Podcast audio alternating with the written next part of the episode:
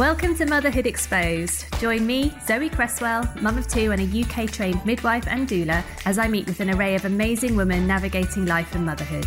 Since becoming a mum for the second time, after my own complex journey, I've become more and more aware that motherhood is so unique. There's no one story the same, and women need support now more than ever.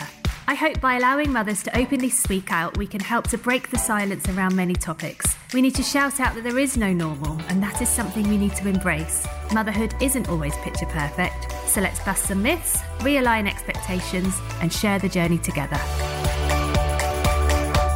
Hello. Today, I have the pleasure of speaking to Rachel Lyons from the Instagram account Our Lions Pride and also one of the amazing women featured in Elle Wright's latest book, A Bump in the Road. Rachel talks me through the devastation of infertility before finding hope and belonging in adoption. Less than a year after starting the adoption process, Rachel was holding her baby daughter in her arms, a little girl who was giving her the life that she had always longed for. Keep listening to hear all about the journey that brought home her daughter, a special little girl born from her heart. Hi, Rachel. How are you? I'm very well, thank you. Thanks for having me. Oh, thank you so much for coming on. It's such a privilege to have you on. Um, I start my podcast, Rachel, with the same question um, every time, which is um, how you met your partner. Oh well, um, yeah, it's. Well, I suppose it's a funny story in a way. Um, we were both. Um, we were both living um, so we're both from the same town, but we were both living in different places in the country. I was living in London and he was living in Sheffield. And we both came home for Christmas to see our families. And we both got um, mutual friends. So my best friend, her husband, is best friends with him. Aww. And um, we went to a New Year's Eve party and uh, it was fancy dress and it was pirates. I can't even remember what the theme was really. Pirate. Everyone was a pirate, so it must have been pirates. and um, I went as uh, a good old pirate's wench. and was in full attire. I was fully committed to the fancy dress theme. Yes, absolutely. and um, he did not. So he was in normal clothes and um, caught his eye across the room and yeah there was that that that instant kind of attraction i guess. And um, he hounded me that evening and wanted to talk to me and chat to me. And um, is that, is, is that his version saying, as well does he, he, does he, he agree with the hounding? the okay. He, he, makes out it was the other way around but it definitely wasn't i've got witnesses. Um, and yeah i guess i guess we just ended up having a chat and um, I quite liked him. He made me laugh a lot, which is always um, a lovely thing. And then um, the next day, all our friends were going out for um, a big New Year's Day walk. So we went out for a walk and how I don't really know. I guess it was that thing of like, well, we'll go out for lunch, just the two of us, and see if we liked each other. And um, we did and then it was that thing of like how are we going to make this work? Because i live in london and he's in sheffield. So we spent a good sort of eight nine months going up and down the m1 to each other. Oh, wow. um, and then yeah and then both decided that we'd come back to our hometown and then we started our life together down down here. And then um, about a year later he proposed. And then i was i'm one of those people where i don't like to uh, have a long engagement. So I was like, right, well, when are we getting married? So six months later, we were married, and that was Yay. it. So, um, yeah, that's it in a nutshell, basically. Oh, I, I can, history. I can beat you on that one. I had a four week relation um, engagement, so we go.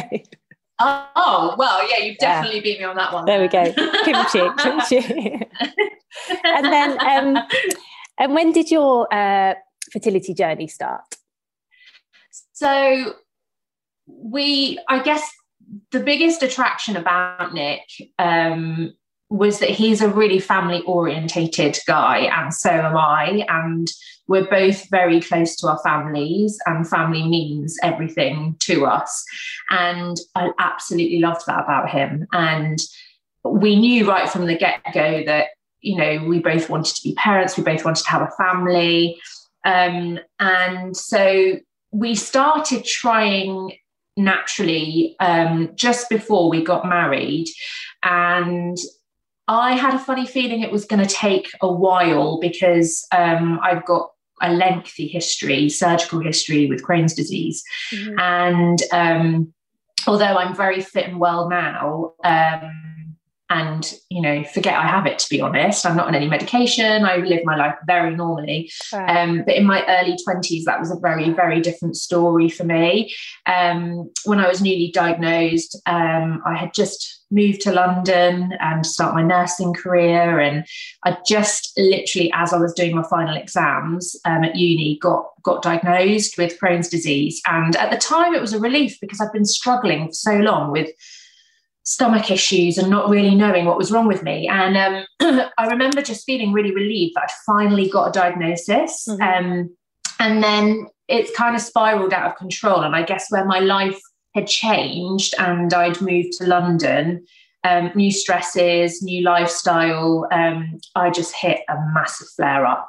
And it got, it went from worse to kind of really extreme. And I knew I had to do something about it. So I contacted my surgeon back home and I said, you know, I, I, think now's the time I need to come in and, and have surgery. So came back home for a short while, um, had a right hemicolectomy, um, and you name it, it went wrong. Oh, no. so um, I I woke up and instantly knew, yeah, woke up and instantly knew things hadn't gone to plan. Um, I had like an NG tube in. I had I was just wired up to loads of things, and I just wasn't expecting to wake up in that state. So. Mm. Quickly realised that um, I'd been in surgery a lot longer. Um, the disease was a lot more progressed than they had anticipated, um, and then post-operatively hit some major complications. And um, yeah, I got um, I got I, I got fistulas, and in the end, I ended up having three stoma bags connected to me at one point. And um, all my surgical wounds opened and it was like that for a year and a half. And oh, wow. um, yeah it was a really tough time of my life. Yeah it was it was it was not an easy time. And um, i just always remember even though i was only like 22 at the time i always remember saying to my surgeon even though it just wasn't something that i was even contemplating or or even thinking about because I wasn't at that stage of my life, I'm not going to be able to have children. And he, you know, he reassured me as much as he could. And he just said, you know, there's no reason why this is going to stop you. Um, but deep down, I always, I just always knew there was going to be an aspect of difficulty. I just, I just had that that gut feeling yeah. that my insides were not going to be the same as your average person because I'd had holes in my stomach for, you know, God knows how many months at a time and yeah. lots of complications. So um, when that time came to conceive, um, I wasn't I wasn't massively excited, I don't think, because I just I just I just kind of knew it was going to be a bit of a hardship. And after about nine months of trying, the anxiety about not conceiving um, was really get, getting to me because I just needed to know am I working? Am I actually, you know, I was peeing on the sticks and I was getting all the positive ovulations, but am I actually, is it, is it real? Is it working? So I went to the doctors and um, I had a lovely GP who was completely um, sympathetic to the fact that anxiety was really eating away at me because of my my medical history, and um, she agreed to run some tests on me, which obviously they normally make you wait kind of a yearish, don't they? And everything came back fine. Um, my husband did um, a sperm sample, and there was there was a little bit of an issue with his. And the GP, uh, it was a bit of a traumatic time because the GP kind of portrayed the results as quite horrific to us. And then once we spoke to a fertility expert, they were like, it's fine. You know, there's actually there's not not a great deal to worry about here. We'll run another test. And that one came back fine. So we both knew we were working mm-hmm. as such. Yeah. Um, but I do remember once we got referred to um, the IVF clinic, um, an IVF consultant saying to me, and it always, it always really stayed heavy on my shoulders what he said. And he just said imagine that your tubes are like a um, railway track and you're going through a tunnel so you can see the light at the other end but you just don't know what the track looks like. So you don't know if you're able to sort of feed the train up there well. And he said, because of you, you know, because of all the surgery, because of everything you've had, you know, your railway track is probably a little bit off. And I remember instantly feeling that huge weight of responsibility and the pain that that created for me was oh, it was just, it was horrific. It was a really, really horrible time because I always felt like I was going to be the problem. And although you, you never, you never ever as a couple blame each other it's not it's not about that but you personally you feel that responsibility and yeah. i did really feel that responsibility and i felt you know there was a time when i even was saying to my husband that I don't want to stop you from having a family. I don't, you know, and and I, am happy to let you go. Like, you know, and oh, wow. because it, I loved him so much, I didn't want him to not not have that journey of being a father. And um, it was, yeah, it was a really horrible, isolating, sad time. And although I'm completely over it now, I will never forget it. I will never forget how painful that was for both of us. Mm. Um, and so, although nothing ever came back, that there was a, there was never a, a it was un, unknown infertility basically. Mm-hmm. Um, so the IVF journey began. And um, I remember the consultant sat there and she said to us, um, you know, this is a really exciting time for you.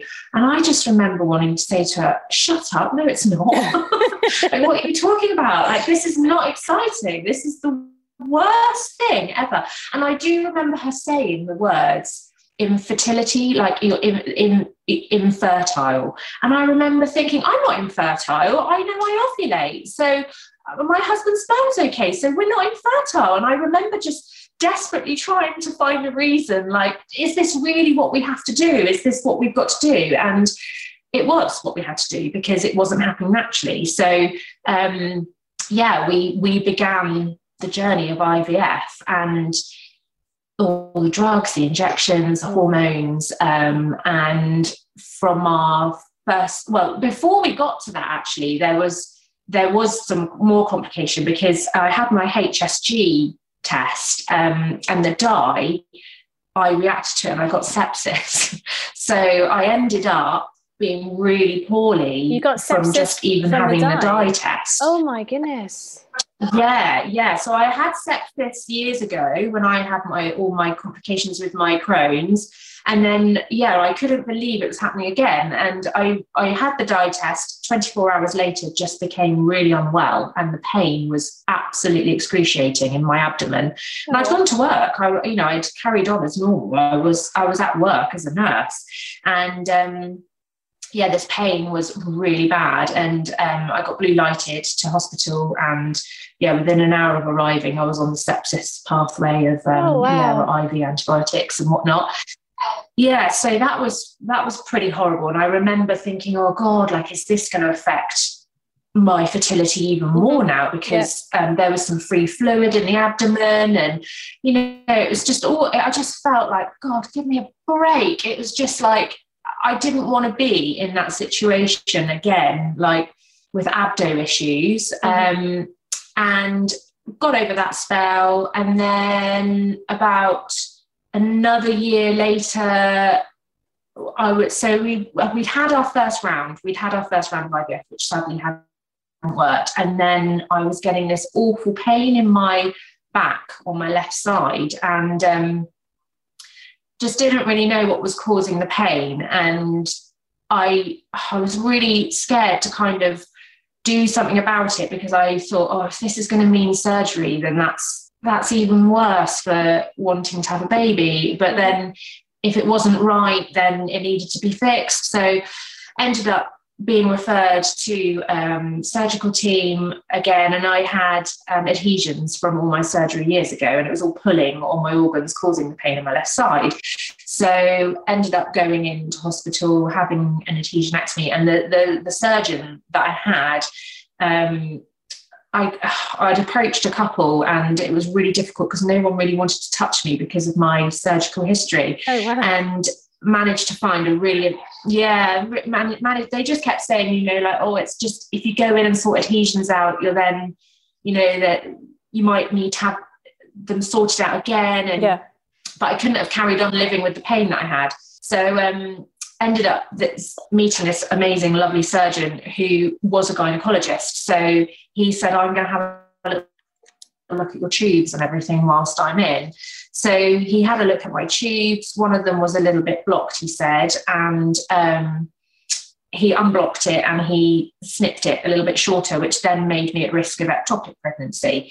Um, but he, I remember waking up and he said, to, I know, and then he, and I woke up and he said to me, um, your chances of getting pregnant today are far better than they were yesterday, Rachel. So I want you to go away and keep trying naturally. And I remember that was the first time I felt excitement because I just thought he's been in there and he's seen it. Yeah, he's yeah. actually seen my insides, Yeah. and he he's giving me hope here. And I remember Nick picking me up, and um, we were in in the car on the way home, and I remember us both getting really quite emotional because it was the first kind of bit of hope we'd really been given on the whole natural side of it.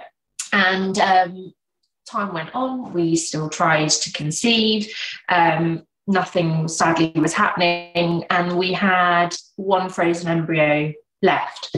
So uh, didn't really have any intention of really going for it um, IVF again. It just kind of got sprung on us because um, the clinic rang us, and us in our true um, kind of not being very. It, it's been over a year now you need to use your embryo basically. Otherwise, you need to decide if you want to keep it on freeze or you want to, you know, not not have it anymore. Yeah. And so uh, we just thought, mm, I suppose, suppose we just need to do it then, really, don't we? So we went through it again. Um, and sadly, yes, didn't work again. And I think that's probably about two to three weeks afterwards, I really, really hit like the lowest place I think Mhm. I've ever been, and I ever hope I'm ever, you know, in, in all the history of everything I've gone through my surgery, um, that was a really low point for me. And I just thought, what next? Because I don't want to keep putting my body through this. I just physically couldn't do it anymore. I just, it, I found IVF really hard. I found it hard emotionally, physically, mentally. Um, and I just knew, I just knew it wasn't the path I wanted to. I just, I could, you know, I'd read people's stories and I'm just completely in awe of people that are able to do it time and time again because it's so grueling. It is so hard. And I just knew for me personally, that wasn't something I could or I wanted to do. Um, And how far down, where, where were you in terms of when you'd started trying? How many years down the line were you now? So we started trying 2013 and we were then 2017. So, So four years. yeah, yeah. And I was just done. I was just done with it. I was exhausted. Yeah. And I think because there were just other aspects to the journey. It wasn't just, oh, two rounds of IVF didn't work. There was other bits that kind of made it a more complicated journey, like there is with most people. It's never just a smooth ride, is it? Mhm. And um, I just remember saying to Nick, I can't, I can't do it again. I just, I can't, I can't do it again.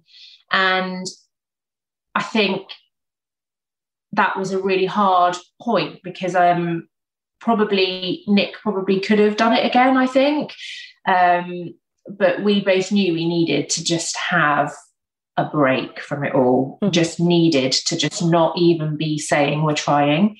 Um, and so that's what we did. But in that short spell, that time, I was really grieving. It was, it, but it wasn't just grief for um, the loss of the embryos. And because for me that was the closest I'd ever been to being pregnant and it always will be the closest. And for me those that 2 week wait in my mind and in my heart I was pregnant. I had those embryos. That's the first part of pregnancy. Yeah. And um, I lost those babies. And it you know it I get asked a lot um, did you ever have a miscarriage? Like did you ever get pregnant and in a way i want to say well yeah i did i did i did because um, you know I, I, made embryos with my husband and we worked really hard to make them um, mm-hmm. but it's so hard to explain that to someone that doesn't mm. understand that ivf journey i think um, um i think a lot of a lot of doctors as well say that um, you know we you are pregnant from the point those embryos go in we, you, we yeah. are pregnant now so yeah so you Absolutely. were and i think yeah and and i think when you go through the loss of then finding out that they've not they've not stayed with you mm-hmm. um, i couldn't understand. I was just i was just thinking why does my body just keep failing me? Why why does this keep happening? And why can't i do what my body should be able to naturally do?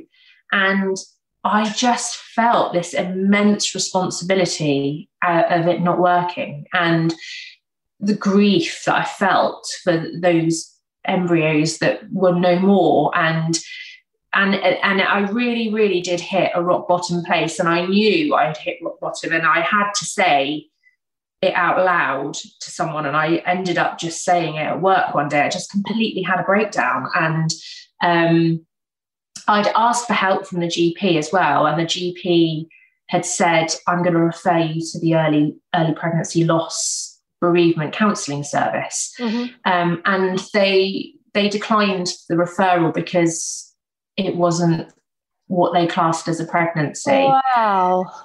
So that that really hit me hard. That I that was like a personal yeah. A, a, an attack almost yeah. because I just thought, oh my god, I'm asking for help here. I'm I'm desperate for help. I need to talk to someone, and it did get to the point where um, I did. I just said to this girl at work, I just said, if I can't be a mum, I don't think I want to carry on living. I just, I, I it's not even about pregnancy. It's not. I'm well over that. It, I just, I have this internal instinctual need. It's not even a I want, it's a I need to be a mum. And if I can't fulfill that, what what's my life? What what what do I have? Because it's such an, a powerful need as as a woman that I just felt oh, it was just so it's even hard to put into words. Mm. And. I remember after I'd said that, I felt relieved that I'd said it out loud because it was scaring me that I had those thoughts in my head that, you know, I wasn't suicidal. I didn't have thoughts of like ending my life, but it was just so powerful that I was thinking, what's my purpose? And, you know, looking back, I had loads of purpose. You know, I had a, a, a wonderful job, a husband, family, so much love around me, amazing friends. Um, but for some reason that just wasn't enough because it, all I yearned for was that child to nurture and love. Mm-hmm. Um, and I think I accepted it. I went for counselling, I went on antidepressants, and it was the best thing I could have done for me personally. Um, it got me through a really dark place. I felt like at one point I was in this really massive hole and I was just desperately scrambling to try and get out and I just I just couldn't get myself out of it. And it just helped take the edge off that pain. Um, but everyone around me everyone I knew was having babies because we are at that age. Yeah. so everyone around me was having babies and the pain was just it was such a bittersweet feeling because you never want anyone to go through what you're going through. Um, and you wouldn't wish it upon anybody. But at the same time, seeing their joy and their happiness, it honestly did feel like they were all in the club together and I just would be like peering through the door at them and desperately longing to be in that club and they'd let me in it was fine you know I could go in but being in there with them was actually really painful because yeah. they had everything I was dreaming of and longing for and I kept it really private I didn't really share with anybody the journey. So our big group of friends, only a couple of them knew that we. Oh, so they didn't. They didn't know you were trying or anything. No, so for a really long time, it was, oh, we're not ready for it. We just, yeah, no, when the time's right, we will try. And then um, I think probably they did know, but were very respectful that, you know, it's not a subject to be talked about. There are a couple of our friends in our group that have had IVF and, um, you know, they got their miracles and, but again, had hardship and mm-hmm. fully understood that IVF journey and that awful, awful feeling of trying and not working. And um, I think probably respectfully you know yeah. didn't want to ask. And we also had other friends that had miscarriages. And you know it's a painful subject and everybody's got their own story. And um, so we did we did keep it very private. And i felt so isolated because i don't think there was this massive community. I think this community that i've now stumbled upon and found is quite new. I think yeah. it's I don't think it's been around as long as kind of I thought it had been actually. Um, and I wished I'd had something via social media um, that, you know, helped like I think I hope I'm going to help others um, because it, it, is such a terrifying, isolating place to be in. And um, so, yeah, it took a long time of grieving really to even catch up and be on the same page as my husband, really, because I knew it didn't matter for me how I became a mum. I literally just knew I had to be a mum. Mm. And I was very accepting of the fact that biologically it doesn't matter if that child's not mine. Um, and I felt quite comfortable with that quite quickly. Um, but Nick took longer. He did take longer. And um, I do remember sitting with my best friend and saying to her, like, oh, it worries me that he's not going to catch up and that we're not we're not going to find ourselves on the same page because I feel adoption is like call, literally calling me. I feel like it's just where my heart's at, and Nick wasn't quite there. And it really worried me because I thought, what, what, if, what if it doesn't happen? What, what if we don't catch up with each other? What? Yeah, and I just remember her saying, "He will. You've just got to be patient. You've just you've got to let him get through what he's going through." And and she was right because we we did. We you know I remember it as clear as day. We were out walking our dogs, and um, he just said, "Yeah, shall we start the ball rolling. Oh, and wow. I was just like, yeah, definitely. And um, I, I, I said to him, like, you ring up and do like a bit of digging about what we have to do because I just thought if he is ready, then I know Nick, he'll he'll become really proactive because that's just Nick. He's he's an organizer. He's we're totally opposite. I'm very much um, I just follow suit really. um, and but he's very good at organising and um, you know getting getting things in motion. And um, the next day he rang up and Aww. found out what we needed to do. And then I got a phone call and it was so weird because he was like, "There's an open evening tonight." Um, and they've said we can go. And I was like, oh, okay, well, that's quick. Gosh. And, he was like, yeah, but, and he was like, but this is what's so weird. It's like it was literally two rows away from where we lived no. the church hall. funny. Like, oh my god, that's so weird. And it just felt like it was meant to be yeah. because the next one was going to be like halfway across the county in a different area like in a month's time so it just felt like oh okay so i think we're meant to go to this one then and um, yeah, so we nervously went along to the first um, open evening, and there were lots of other people there, lots of other couples, and a couple came in and talked about their adoption journey. And um, I just remember feeling super excited. Like I felt like the only thing that was going to come from this whole experience was going to be something amazing. And that was the first time I'd ever felt like that. I'd never felt like that really along the whole of our journey. So this is and like the, the first real hope you'd had in all of those years. Yeah, yeah, absolutely. And um, although the information was a lot, you know, and they kind of give you the hard fact figures of like, you know, what adoption is and you know how uh, the the awful things that you know can happen to children and what leads them to being adopted it's heavy information and it is you know it almost feels like they're separating the weak from the strong at that point because if you're not actually emotionally ready to do it then you definitely shouldn't um, and i'm i'm grateful for that time that we had in between ivf and um, starting process. And I do get asked that question a lot via social media. Um, I get a lot of messages saying, How long did you have to wait? How long were you told to wait? Um, and we waited over a year, but that wasn't that wasn't really because we were told to, it was because we needed to. Yeah. You know, you're you're, you're grieving and mm-hmm. um, you have to be the best version of yourselves to really go through that adoption journey because it's it's grueling you know and it has to be it has to be for all the right reasons and um, they will know if you're not ready and um, you know it's it's important that you are just completely open and honest with yourself as as as much as it is the professionals guiding you through that journey. So yeah we went along to the um, information evening. We both came out and we were both kind of a bit speechless really. It was just sort of it, it was very surreal because it's just a lot of information yeah. to take.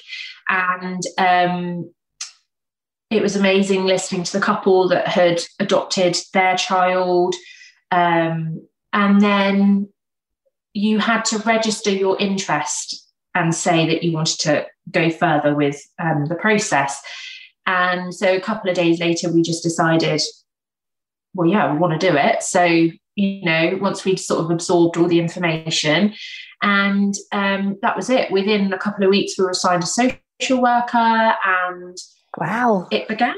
The journey began. That's quick. Yeah, yeah, it was quick. It was. I get asked that a lot as well. Like, how long did it actually take? Um, and the assessment process, um, I think there's new like government guidelines because I think everyone's always quite shocked when they hear that it took, you know, under a year really from day of adoption open evening to having a child placed. Um, it was under a year, and I think quite a few people are like, "Oh, that's that's God." You hear of children, you know, taking years, um, but I think that's quite an old thing. I think that's mm. like you know years and years ago it may have been like that, but I think now things have changed and they've had to change for you know these children that need to be placed to have their forever home yep. for them to be able to you know flourish and and you know be children in a safe forever home um, so the assessment process kind of it has to i think they've got like a um a time a time span on it and it has to they have to get it done within six months so um yeah so we we were on what the was, on the what road. was that process like for you? What was the assessment process like? I really enjoyed it. I didn't find it. Um, it's intrusive. Of course, it's intrusive, but I think we were really blessed with lovely social workers um, that just, you know, will always be forever in our hearts. Um, we had one, um, and then she um, had my suspicions she was pregnant, but she kept it very baggy. She kept the clothes very baggy.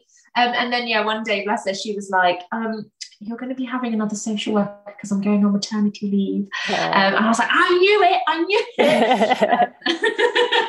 Um, but bless her, she managed to get us right up to um, panel date where we got approved as adopters. Wow. So that was amazing. She saw us to that point, and then we had another one take over from there. Um, who was lovely as well. Both very different, um, but both equally just lovely.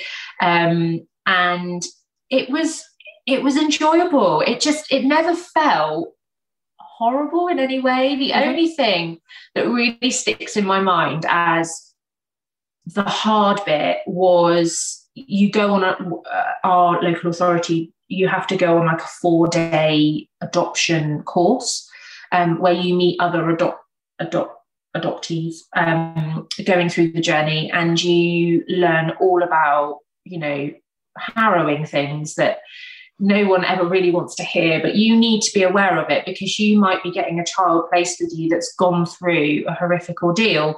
And that that was quite hard mm. um, because it just was an eye opener it was an eye opener that things happen that shouldn't ever happen. And it was draining very draining. We would be exhausted at the end of the day. Mm-hmm. um, but we met lovely other people going through their journey and a couple of them we're still in touch with. Um, and yeah it was it was it was a really good four day course but just heavy. So that yeah. was probably the hardest bit really. Um, and making the decision whether or not because we we knew we wanted to have a young child. And that's another thing i get asked a lot is like can you get a baby? And you have to be really honest about what you want as what's right for you as a couple. Mm-hmm. they'll advise and say what they think is right for you but you have to be open and honest and honest as well because if you're not one their search is massive because they're searching for any child of any age of you know of any you know literally their their search will be huge. Um so they have to be guided by what you know you want for your family but also it has to be right for you and yeah. for the child. So you don't want that relationship to break down for any reason. So their their matching skills um you know it has to be it has to be perfect. You know they have to they have to get it right for you and the child. So um, we knew that we wanted a young child so we were approved for naught to two. Um, and yeah we we we needed to make the decision whether or not we were going to also go to panel and be approved as not just adopters but um, for fostering to adopt as well which is like an early permanence. Yeah. Um, and that was quite hard. After the four day course that kind of was it was a hard decision because all along we were very much like yeah we're going to do that we're going to do that.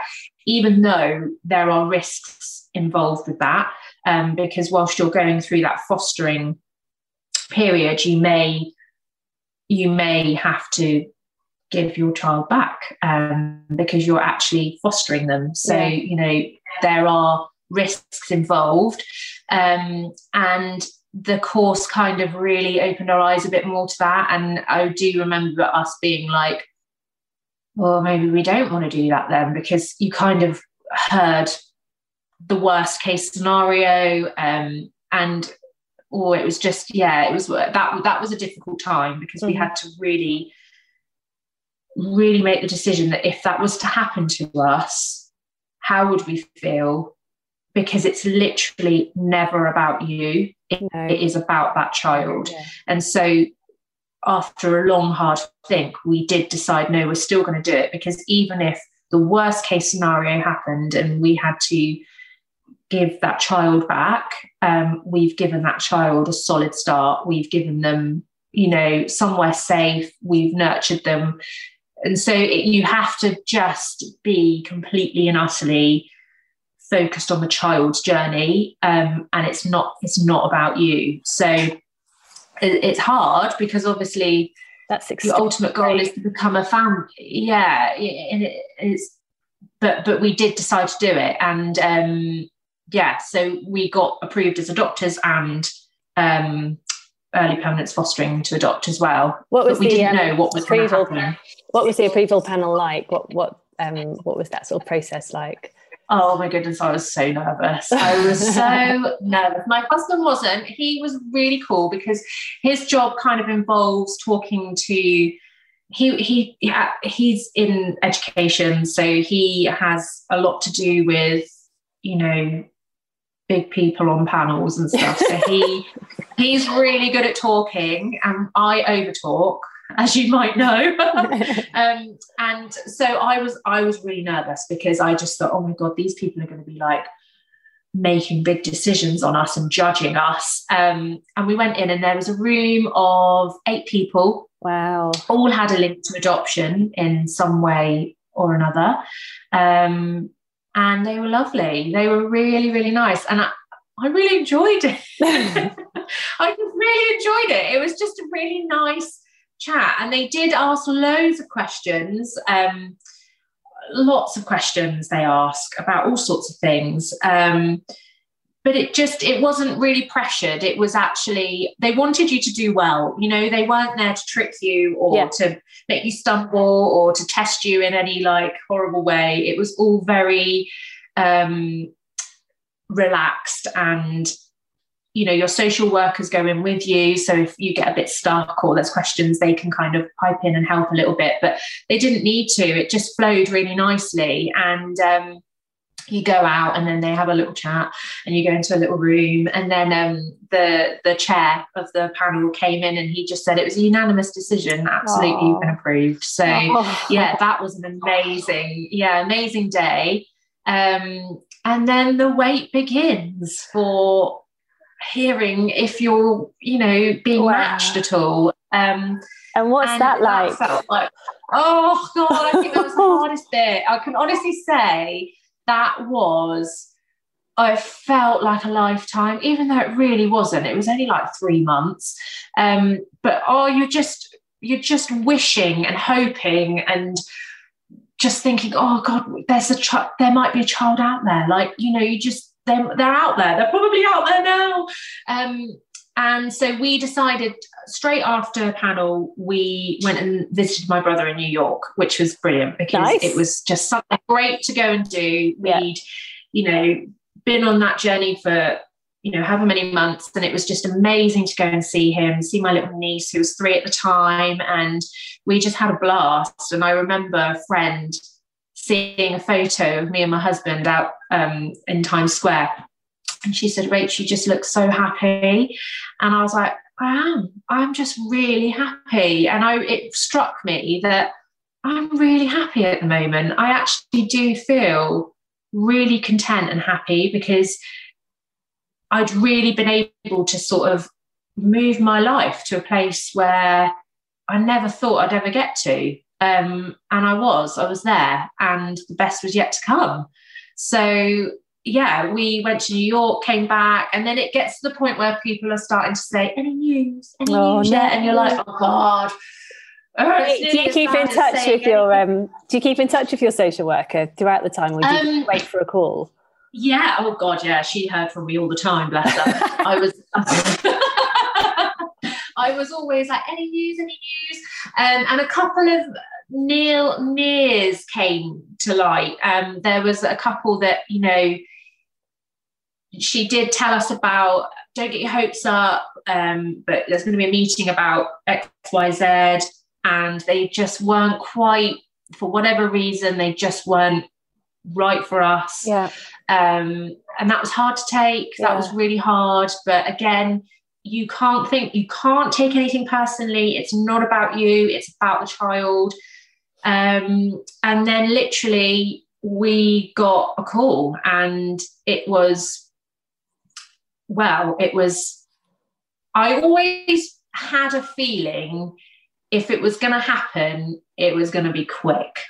Um, and I just had that feeling. And I always used to say to Nick, I think they know. I think they know that there's a child that, that I think they know and it's going to be quick. I just think they're, I just, just have that feeling. And he's, I think you're thinking too much into it. And it did happen very quickly. So I was right. I have to be honest. I um I read this book, uh, a bit part of your story, um, when I was sitting by the pool watching my son have his swimming lesson, reading Elle's book, and I was crying, Aww. crying my eyes out at this part of your story. Yeah, so I was trying just... my best to hold it together now. So off you go.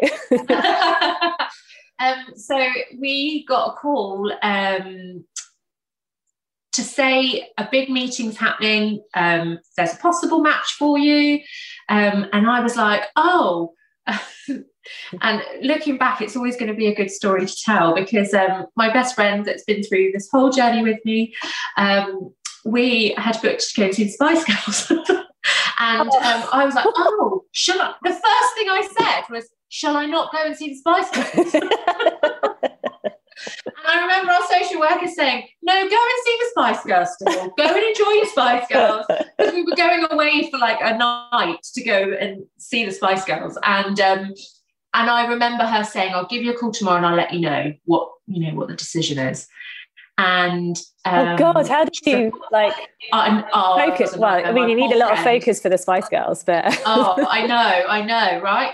So we were driving. Um, it was like a three and a half hour journey we were on, and my poor friend driving. I was a nightmare because I was like, she said she'd ring by 12. It's now one minute past 12. and I didn't hear from her till like five in the evening. Oh no, that's ridiculous. Like, I've been waiting for you to call all day. And she said, Oh, it's just been a really manic day. I'm just going to keep this short and sweet. You've been matched. and I was like, Just like that. just like that. Oh. And my friend, we were in the little hotel room in the travel lodge, and my friend was in the background, and she was like crying. And um, and anyway, I was like, oh my God, okay, okay, what do I need to do? What do I need to do? And she's like, right, well, you need to meet child social worker tomorrow. Um, but this is probably going to happen really quickly. And I was like, okay, what time tomorrow? And she's like, 9 a.m. I was like, you told me I could see the Spice Girls and I'm three and a half hours away. And so my friend was like, it's fine, we'll leave at four in the morning. We'll leave at four in the morning. So we So you, see, you saw some Spice Girls, yeah. we went and saw the Spice Girls. I hope they're listening. Um, and we had a great night. Um, and came home. I don't think I really slept. Um, no. And then we got on the road at four in the morning. She drove us home met the social worker Hold and on, she so was like you had to call Nick like from the travel lodge? Yeah. Oh yes. So yeah, I told him obviously. so we forgot about him. so yeah, rang Nick and he was driving home from work and um, I just said park up. So he parked up and um, I told him and yeah, we both really wept. Oh. It was just it was an absolute moment, which I kind of it was just so typical that we weren't together yeah. really. Um, but yeah, it was just the most amazing moment. And um, so I we drove back home and we met our daughter's social worker, and actually, it was a really um, it was a bit of a strange one because she was a lovely, again, really, really lovely social worker. Um, but she was quite emotional because she just kept saying, now that I've met you in real life, the match is just, Aww. it's just perfect. The match is just perfect. And, um, but for us, that was a bit, it was hard to understand her emotions because obviously, like, she knew she knew the child and we yeah. we didn't yeah and she just said but this is going to be a really quick turnaround um as in like tomorrow and i was like oh okay And um, I was like, okay, yeah, that's fine. And she was like, you know, do you think you can get kind of everything together in time? And we were like, no, we will, we'll do it, it's fine.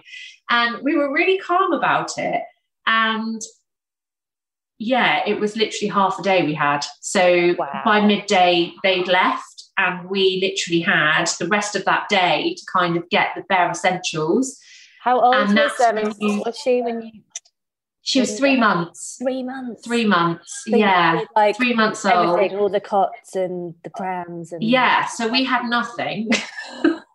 because I I always um I never wanted to get anything because I never wanted to tempt fate because I never truly believed it was going to happen until it really happened and there was a child with us.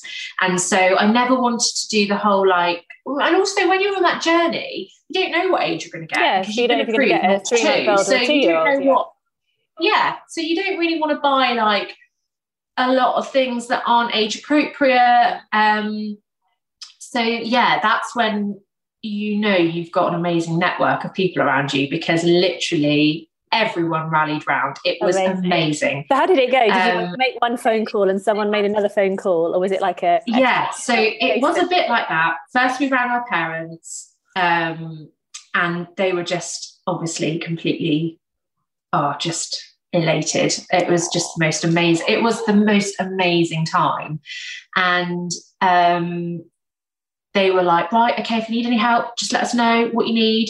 Um, and so we called upon our friends that we knew had children, and they were like, right, we'll go in the loft, we'll get everything out, it's fine. Um, and we got loads of stuff lent to us. Um, friends were turning up with their spare bits and bobs of everything. Um, went to Sainsbury's and bought all the bare essentials of clothing, nappies, Yay. good old name it, we got it. yeah, good old Sainsbury's. And I tell you what, we got nearly everything from there. You don't need much. Um, and then we went to Mothercare because we knew we knew we needed to get like a travel system of some sort. And um, oh, good old Mothercare. They were absolutely amazing. We told them what happened, and they were like, right, you can borrow our displays until oh, um, your new ones arrive. Oh, they were amazing. They were absolutely amazing. So we had a car seat. Um, yeah, they were absolutely wonderful. I was really, I was really sad when they shut down because they really were like they're still opening to buy if that's helpful. Oh are they? Oh i'm glad to hear it. Just about. Oh they were amazing. They were such lovely staff in there that helped us.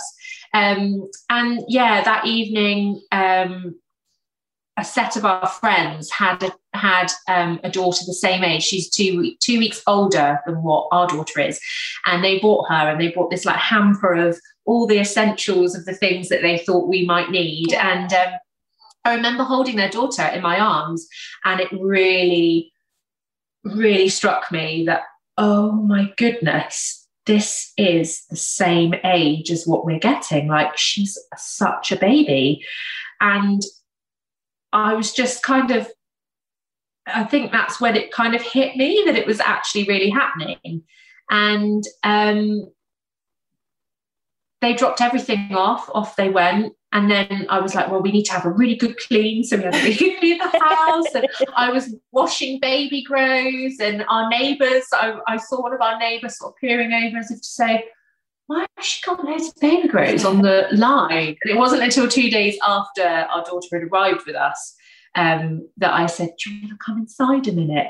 And she was asleep. And um, she was like, Oh my goodness, I Aww. knew something was going on. And, um, yeah, it was lovely. It was just so nice, like the most amazing community of people really around us. And so, yeah, the next day came and I got the phone call to say, right, we're on our way. Everything's fine. And that like 40 minute wait felt like, oh my goodness, longer than the whole six years we've been waiting. and pacing up and down the house. And um, I saw her pull up in the car and out she got this tiny baby and she's she's diddy for her age anyway, but she was she was so diddy. And she just, yeah, I just opened the door and she just said, Here's your new mummy and daddy. Oh, and yeah, she just handed handed her over and just that moment in an instant, it was the most, oh, just yeah, just the most incredible gush of emotion that is just well, uh, there's no words to describe it. It was just the most amazing moment of my life. And I just remember looking at her little face and I just remember feeling like she was really wise. Like there's something oh. about her that just, I don't know, she's just, and she still continues to be that little face that I saw. And in an instant, there was just oh, it was just love and everything that I'd hoped plus more. And I just never knew there was a love like it. I knew I could love a child. I knew that that love was within me to give, but I never knew it was as powerful and as strong as it is. Um, and that it just grows and gets more powerful and more uh, just it's just a force to be reckoned with isn't it and it just was the most incredible moment And I can honestly say that has just stayed. That that feeling and that gush of love and that moment of just feeling like, oh my goodness, this is what dreams are made of. Um, I still find myself every day feeling that. I'm feeling so grateful and thankful that we have her. And it just all made sense in an instant. I looked at her and I just thought, this is why we had to go through everything that we've gone through. This little person is exactly everything that we've longed for and hoped for. And every bit of grief, every bit of heartache, it was leading us to her. And she is everything and more than I could have ever dreamt of. And it just it just all made sense because the stars aligned. It just literally was the most amazing moment. And I just I just yeah, I just I I am in awe of her a lot because I feel like we were a really good team right from the get-go because we had no handover we had no, no. routine given to us we we didn't know what I literally didn't know the first thing about anything, to be honest. And I remember the social worker saying, Oh, I think she probably needs a bottle. Do you want to make her a bottle? And I was like, I don't know how. I always... literally never made formula. I didn't know no. what I was doing. And um, so she said, Oh God, it's been years since I've done it. We better do it together. And um, yeah, together we read the back of the tin.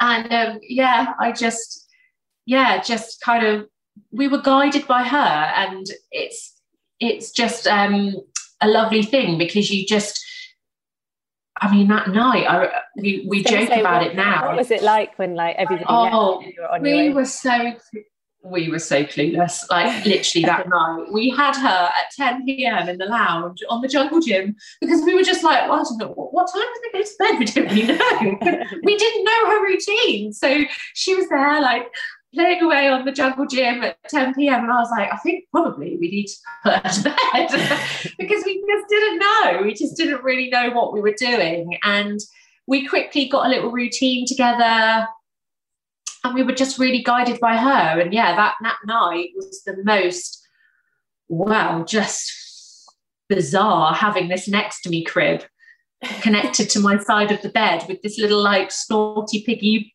noise thing next to me. Like she was the noisiest sleeper. Um, and I just, yeah, I think I slept with one eye, one eye open for weeks because I just could not believe this little thing was like next to me. And I remember waking up to her, and I've got a video of it. Um, and she was all smiles, just looking at me, really content, really happy. There was never um, like a transition period where she struggled. Yeah. Um, it she it was literally like she knew she was home. Yeah. Um, and within half an hour of her arriving, she was smiling and cooing, and you know, we were all like making the biggest fuss ever. but it just literally felt like within within hours, it was just like, yeah, we're we're a family now. Like this is this is our unit. This is this is how it's meant to be. This is what we've been waiting for. But I honestly felt like she just knew that we were hers. Um, and yeah, I woke up that next morning and it was 5:30 and I was just saying, You were such a good girl, weren't you? Because she slept all the way through. There was no no trauma. It was all just really lovely. And she was just all happy and smiley and just yeah, it was just the most amazing experience. And then it just continued to be that way, really. And yeah, there's never been any issues with kind of settling her or feeling like she's unsettled in any way because you know she had to move. Um, it just was really quite it was done with ease. And we were really fortunate that our, our adoption journey was straightforward. For many it's not. Um, and i'm truly grateful for that because it was very straightforward for us um, and then you go to matching panel. Um, and then once you become a proper match, because um, in this first instance, we were fostering to adopt. And then you have to go so it's still that yeah. unknown phase and that there's slight worry and apprehension behind it all um, and then you go to a matching panel, and we were approved as her match, um, How, which was, was lovely because it's time period for that. How long after? um, so they have to be with you for 10 weeks before Wow. you can Oh, become um, approved as, as, as the official adopters. So for 10 weeks, you're kind of in that limbo phase.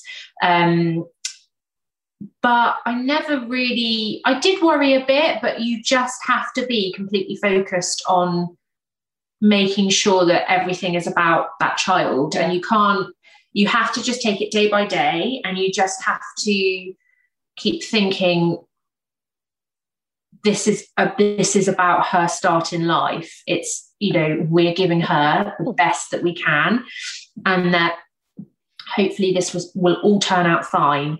Um, and there were there were harder days where i let the emotion of it all because it's a very bittersweet journey in a way because your gain and your love someone else has also lost Of course. that yeah.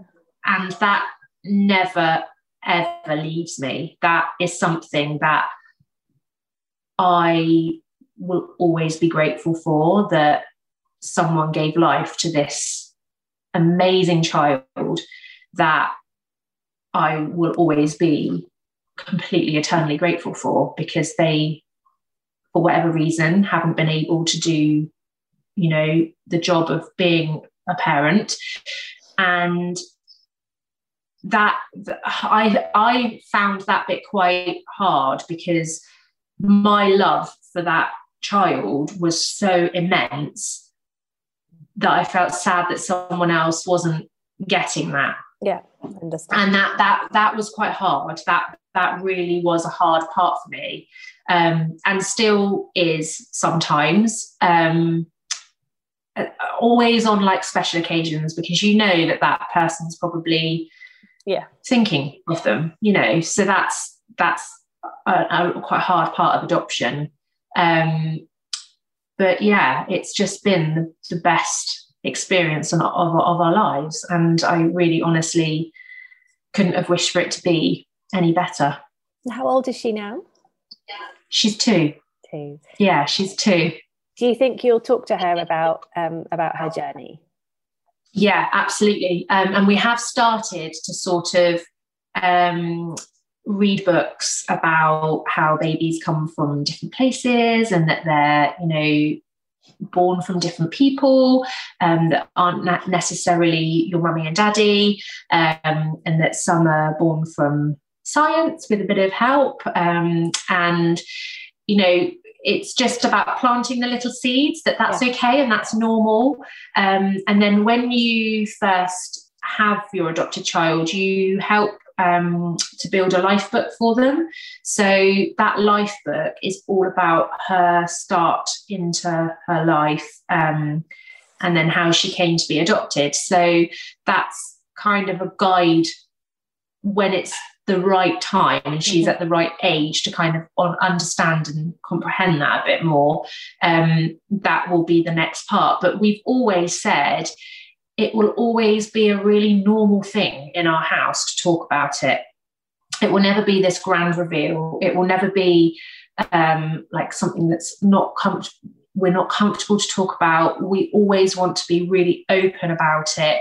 Um, and if she ever wants to learn more or um, investigate a bit more. When she's older we want to do it as a family. We don't want her to feel like she can't talk to us about that and you know feel like oh i don't want to upset my mum or my dad. Yeah. um, because we're a team and we always want to be a team. So yeah that's something that is really important to us because she's um she's very switched on and they're more switched on than you think they are. And I think there, come, there, there comes a point where you're thinking, oh, it's now the time. Should we start talking about these things? You know, like, and we've both been talking about it recently and saying, I think maybe we need to start touching upon the subject that, you know, babies come from different places. And so we have started that now because um, she she's at an age where she gets she's starting to sort of get that a little bit. So there's some amazing storybooks out there that you can get that kind of do it in storytelling form. So